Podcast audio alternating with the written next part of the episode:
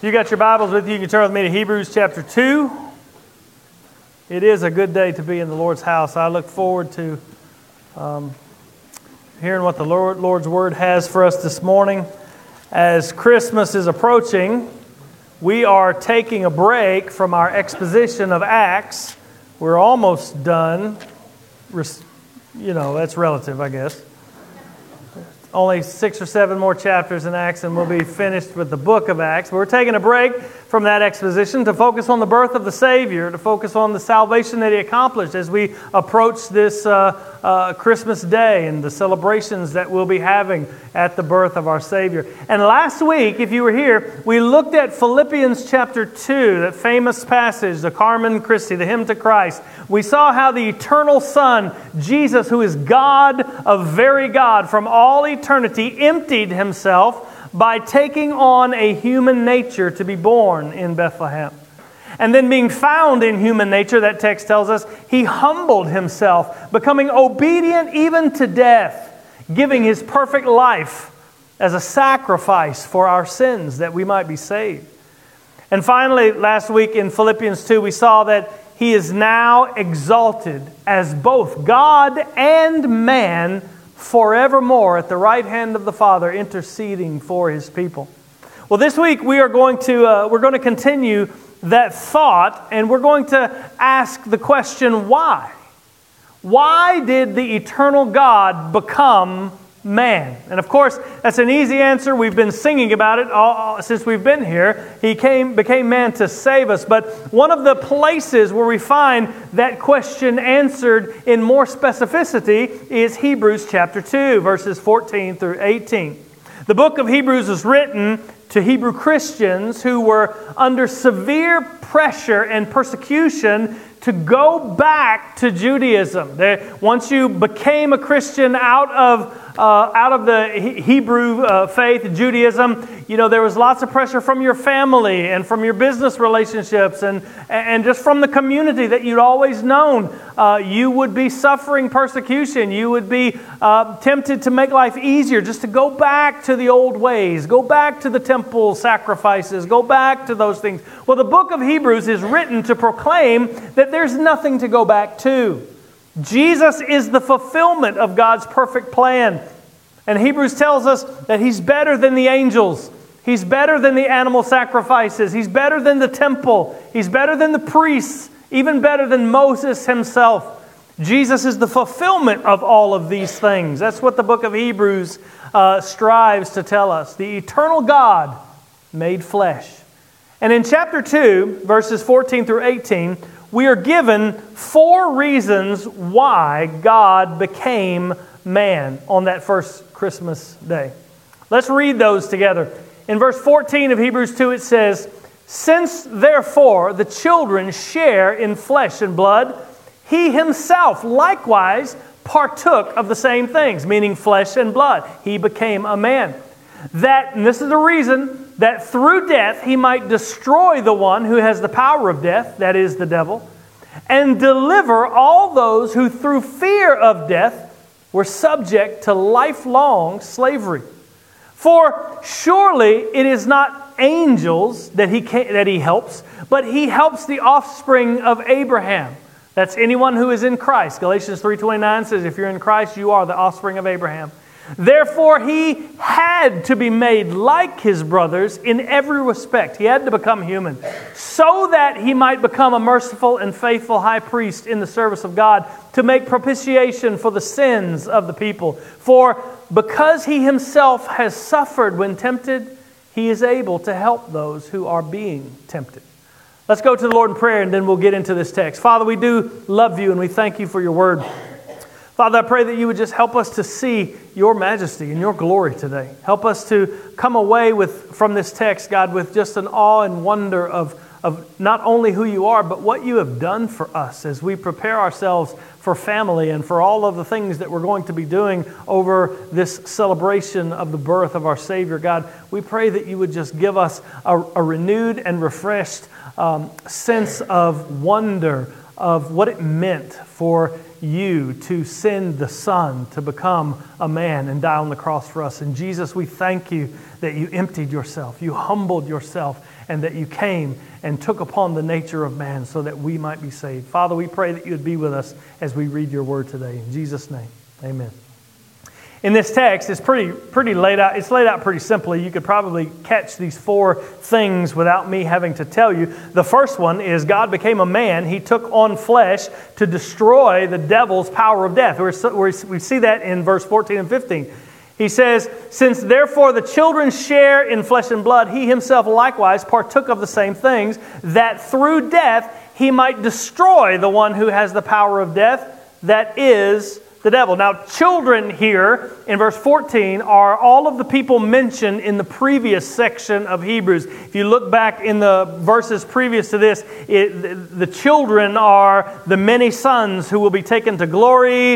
It is those who Jesus was not ashamed to call his brothers. And in verse 13, he quotes an Old Testament passage saying, The children that God has given to the, the Son, the, uh, the Father has given to the Son. So, in short, children here is, is human beings. It's, it's it's us. And it says, he, he, he, says, because humans share in flesh and blood, because these children share in flesh and blood, he himself became flesh and blood. He partook, he shared in the same things, the same flesh and blood. And here's really the same truth that we dived into last week. The eternal God took upon himself a complete human nature God, a very God, became what he had never been before. He had always been God, the second person of the Trinity from all eternity past, and now he became man. And verse 14 tells us the first reason why.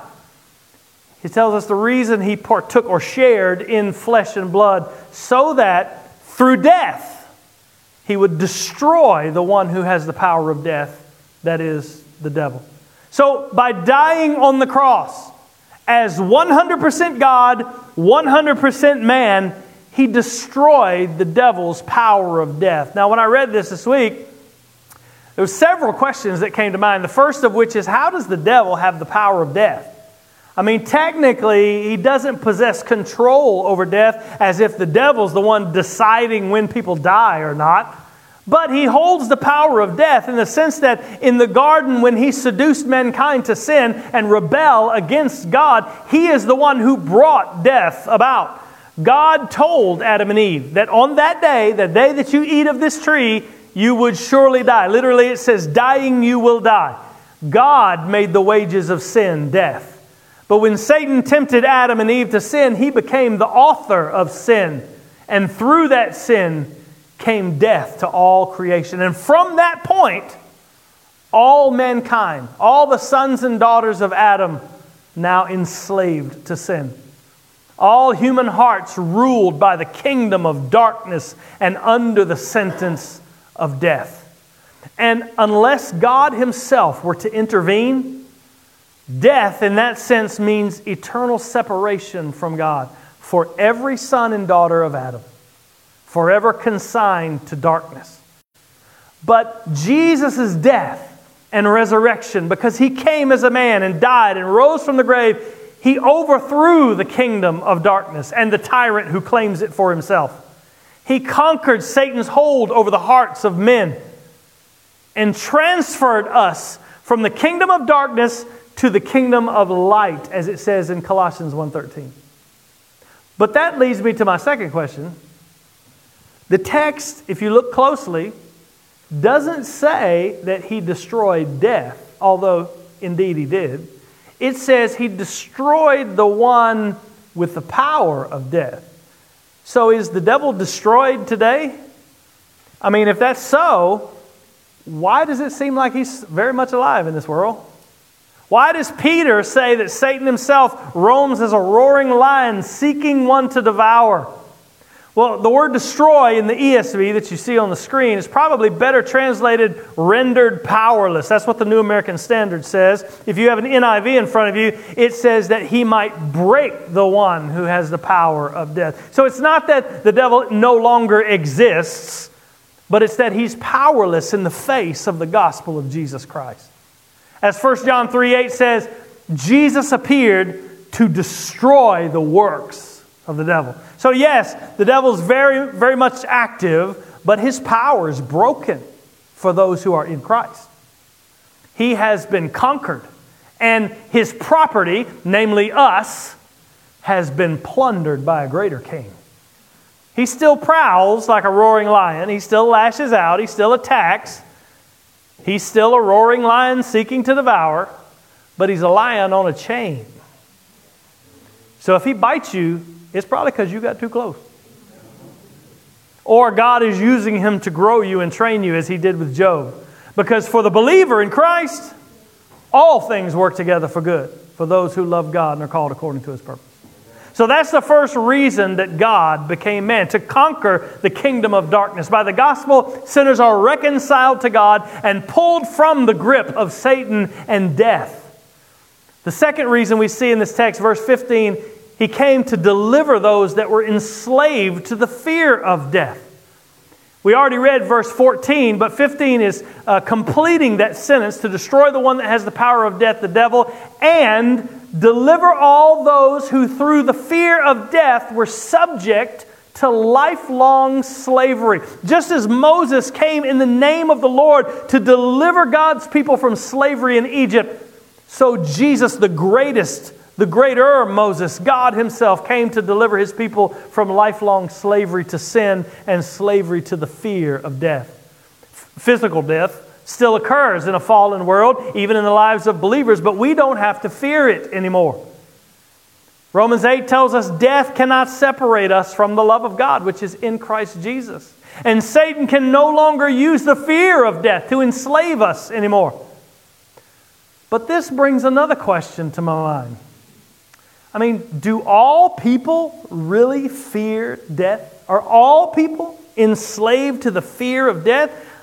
I got to be honest, I know a lot of people who don't seem like they fear death. I know a lot of stories about people throughout history who didn't look like they feared death at all. So, are all people enslaved to the fear of death? The short answer to that question is yes. But fear of death isn't expressed the same way by everyone. Now, of course, there are some people who are just, they are, they're just terrified of death and what comes after it, and, and, and they're just paralyzed in fear about, about what death means and the coming judgment afterward.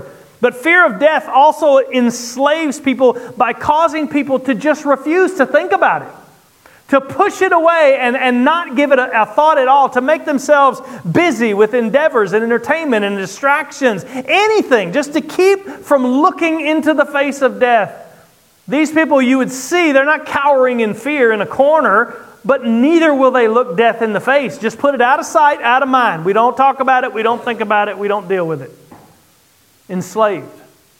For others, the fear of death drives them to build empires, to strive to leave their mark in this world, in business or politics or, or just some worthy cause, to have something to show for my life when death finally does come for me fear of death.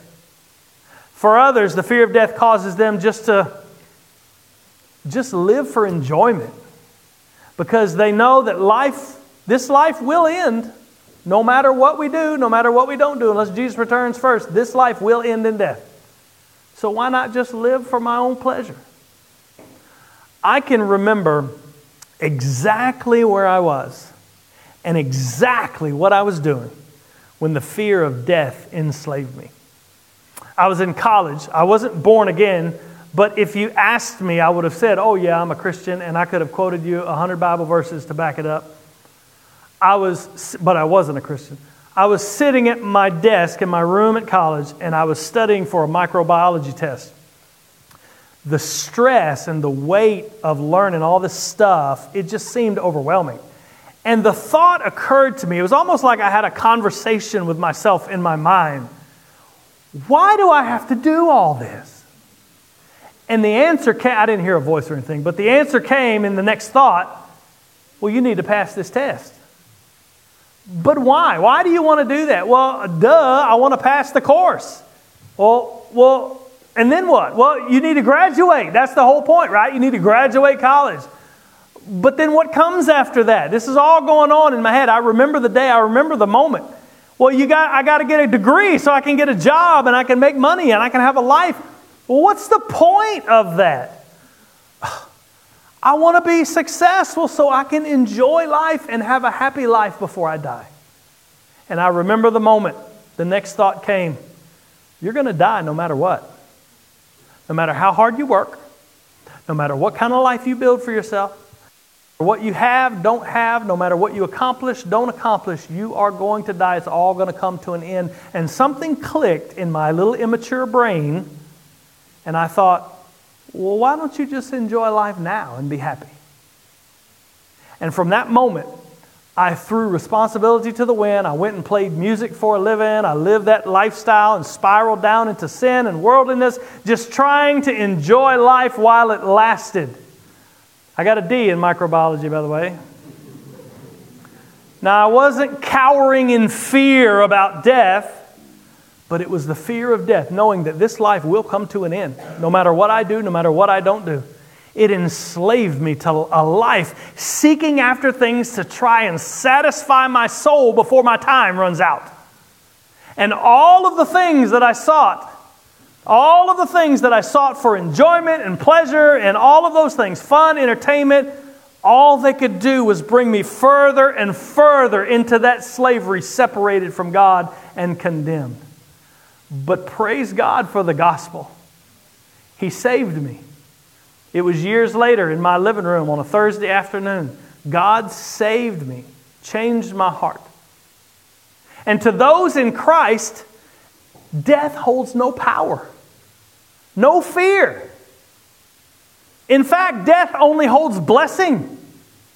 When death comes for the born again believer, it draws us nearer to the one our soul loves. Death is the doorway, physical death is the doorway to, to glory with Christ. It is the end of our battle with sin day in and day out. When our faith is made sight in a new heavens and a new earth. Jesus' death and resurrection conquered the grave and the fear of death. The enemy can no longer use the fear of death over our heads as a weapon. Now, I'd be remiss if I didn't say if you're not united with Christ, redeemed, and walking in the newness of life, you should be afraid. You should be very afraid. Because for you, death will be the ultimate and final separation from every blessing of God. And I know some people, uh, some friends of mine who are not believers will say, Well, I don't need God's blessings. Oh, yes. Oh, yes, you do. When I say every blessing from God, I'm talking about the air that He breathes or that you breathe, His air. I'm talking about a cool drink of water on a hot day, a sun sunrise. Just the common grace that we take for granted every day that are gifts from God, all that will be gone. And you'll be separated from His goodness forever. But even as an unbeliever, if you're here today, that fear of death can be used by our enemy just to turn you away and say, go live for fun, go live for work, go live for accomplishments, go. The fear of death our great enemy death should turn us to the only solution that there is Jesus Christ, the way, the truth, and the life. You don't have to be enslaved to sin and death. I remember being at a, a, revival meeting. They used to have revivals where you would go like to church every single night of the week for a couple of weeks. They don't really do that much anymore, but I remember being at this this meeting, and um, this little old, there was a teenager that was playing through the whole service, and this little old lady walked up to him from behind him, and she said, Son, you want to go to hell? And he got wide eyed and he said, No, ma'am. And I, I love this. She said, Then don't go. That was it. Turned around, went back to her seat. the door has been set before you. The way is open. Access to God is open through the gospel. You don't want to go there? Don't go. Trust in Jesus. The third reason that God became man, he became man to become our high priest and our sacrifice. Verse 16 says, For surely it is not angels that he helps, but he helps the offspring of Abraham. Therefore, he had to be made like his brothers in every respect. He had to take on a human nature. And this is why, so that he might become a merciful and faithful high priest in the service of God to make propitiation for the sins of the people. Here we're shown he didn't come as an angel to redeem angels, he came as a human to redeem humans. He had to be made like his brothers in every respect. He had to be flesh and blood. He had to take on a human nature. In the Old Testament, the high priest represented God before the people and represented the people before God. Man cannot approach uh, God. He is holy and we are not. Sin has separated us from our Creator and it cannot be overcome by anything. So, what human beings need, sinful human beings, which is all of us, is we need a mediator. We need a high priest who can come and step forward and lay one hand upon man and one hand upon God and mediate between us. But no one can do that. Even the greatest, most godly saint cannot mediate between God and man, not even Mary. All have sinned and fallen short of the glory of God. But Paul the Apostle in 1 Timothy 2 5 says, there is only one mediator between God and man, the man, Christ Jesus.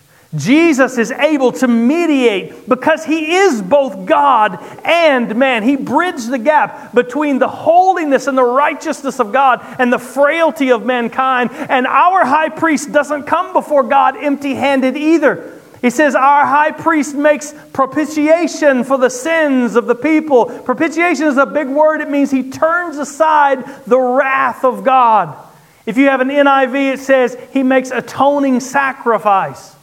In the Old Testament, the priest couldn't come before God either, not without a sacrifice for his sins. On the Day of Atonement, the high priest had to offer a sacrifice for his own sin and then come before God with a sacrifice for the people. But our high priest had no sin. He needed no sacrifice. So he offers himself as a perfect sacrifice in our place. Look what it says in Hebrews 10. In Hebrews 10, verse 11 through 14, it says, And every priest, talking about the Old Testament priests, stands daily at his service, offering repeatedly the same sacrifices, meaning animal sacrifices, which can never take away sins. But when Christ had offered, look at it, for all time a single sacrifice for sins, he sat down at the right hand of God, waiting from that time until his enemies should be made a footstool for his feet. And look at verse 14. For by a single offering he has perfected for all time those who are being sanctified. Jesus, our high priest, has perfected his people by propitiating their sins with himself. By taking the wrath of God upon himself, he turned it away from all of those in Christ forever. That is what it means to be a propitiation or make propitiation for the sins of the people.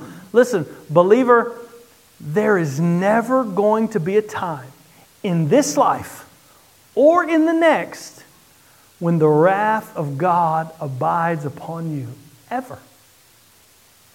That almost sounds scandalous, doesn't it? It, it sounds too good to be true. Jesus took all of the wrath of God for my sins. The sins that I have done in the past, the sins I will do in the future in Christ. We're free. That defies comprehension.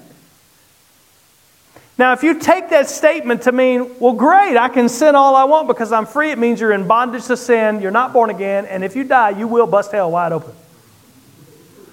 But as one united to Christ in salvation, whose heart's been changed by the gospel and the Spirit indwelt, you hear that and it's just, it's, it's just wondrous. It means that, you know, we're still fallen. We're still prone to sin. We still don't love God as He deserves to be loved with heart, mind, soul, and strength. We still fail. We still sin. But it means that we're free to live for Christ without fear.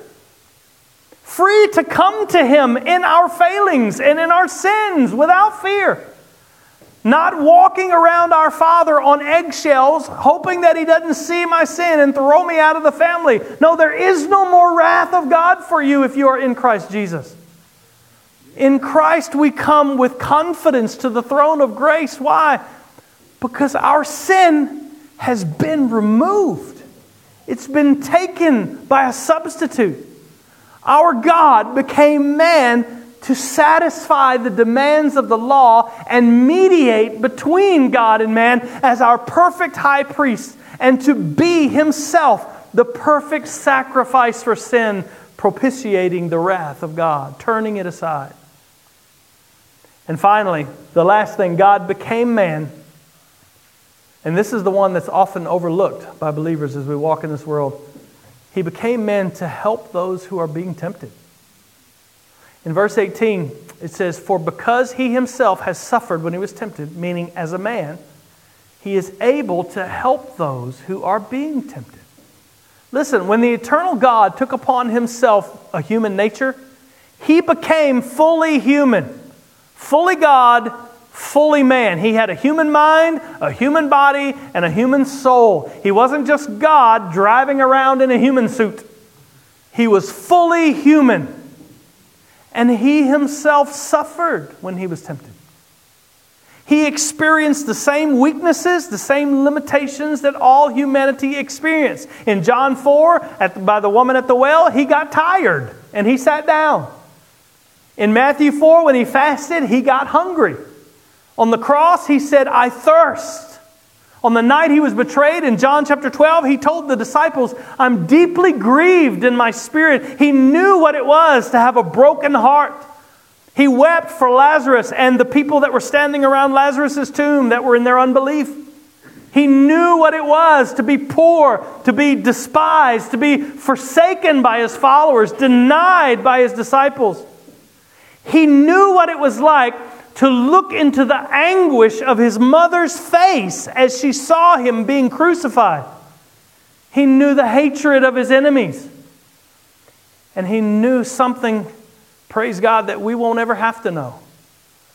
He suffered in the garden because before he went to the cross, knowing that his Father, for the first time in all eternity, was about to pour out his wrath upon his only Son.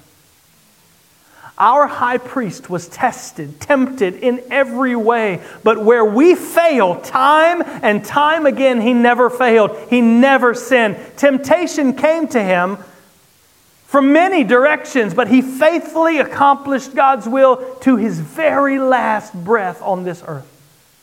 Now, we understand these things, but sometimes we think, yeah, but you know, he, he, was, he was human, but he's also God. And because he was God, his temptation was really less than what we have to endure. Don't you understand?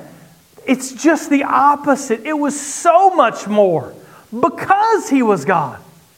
Jesus knew the full force of temptation because he endured all it had to give and never broke beneath it. We give in to temptation long before the full force of it's ever felt. He withstood levels of temptation and trial that none of us will ever know because we buckle long before that level's ever reached.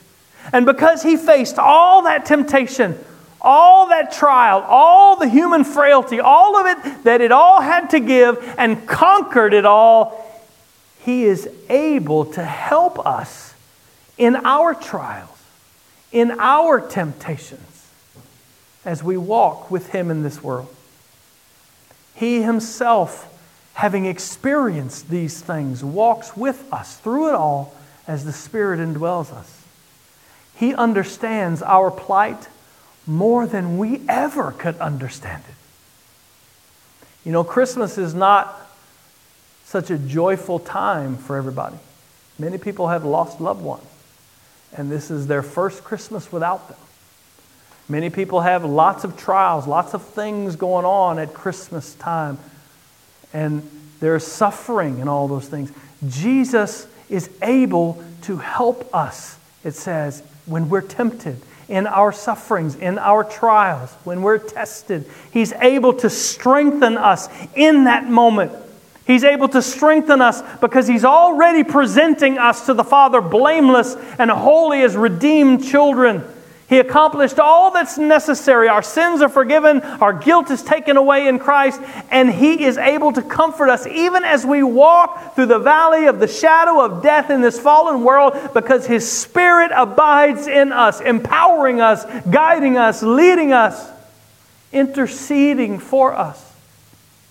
So, really, the question that remains is how do I avail myself of this help that is given here in verse 18? How do I tap into this help?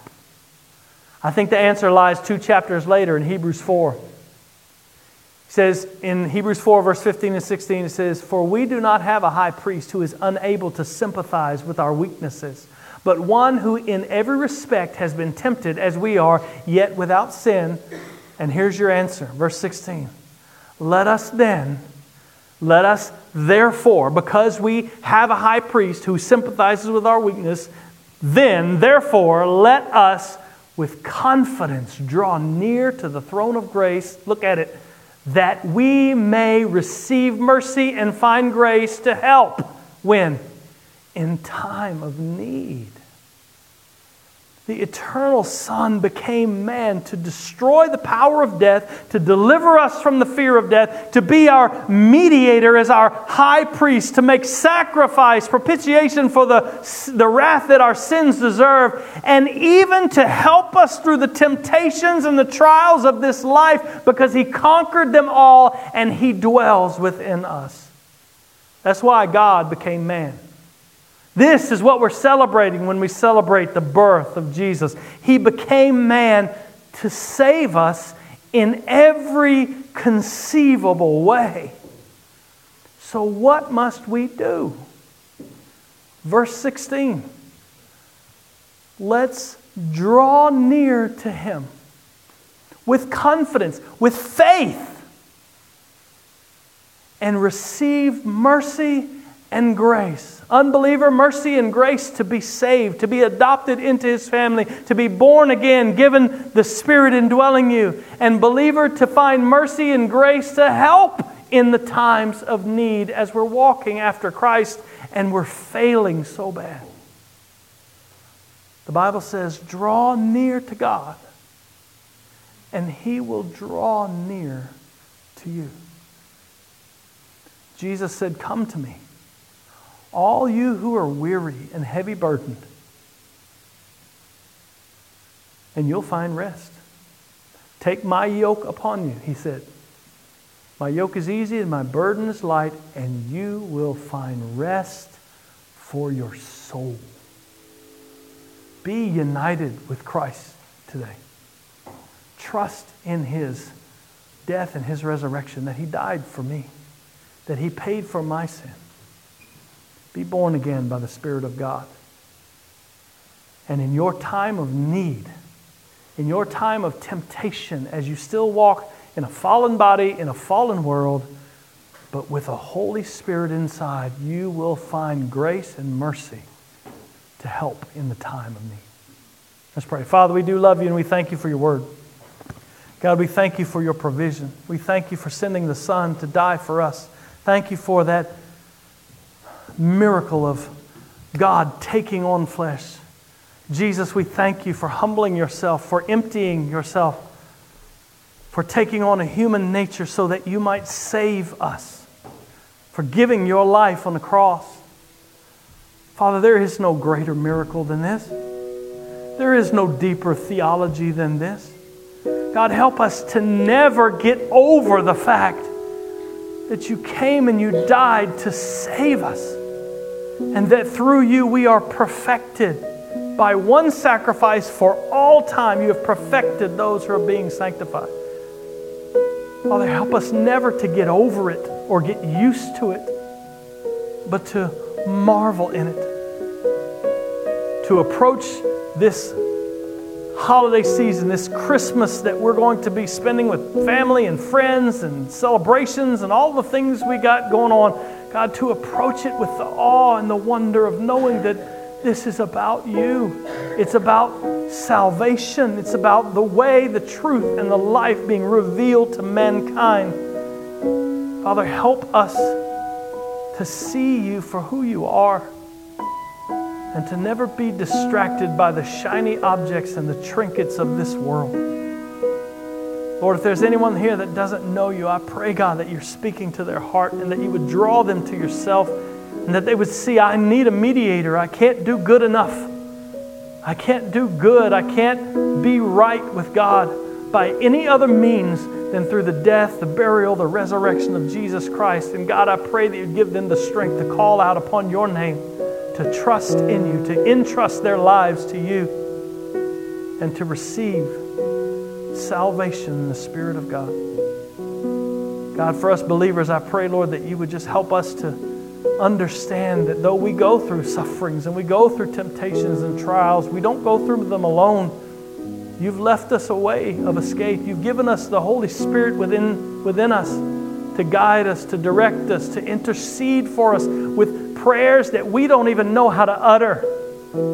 Father, help us to come with confidence to the throne of grace and to walk in your way under your strength. Lord, we do thank you. We love you today in Jesus' name. Amen. As always, I'm going to stand right down here at the front. If you would like to come, please do. I would love to pray with you. Will you stand with me?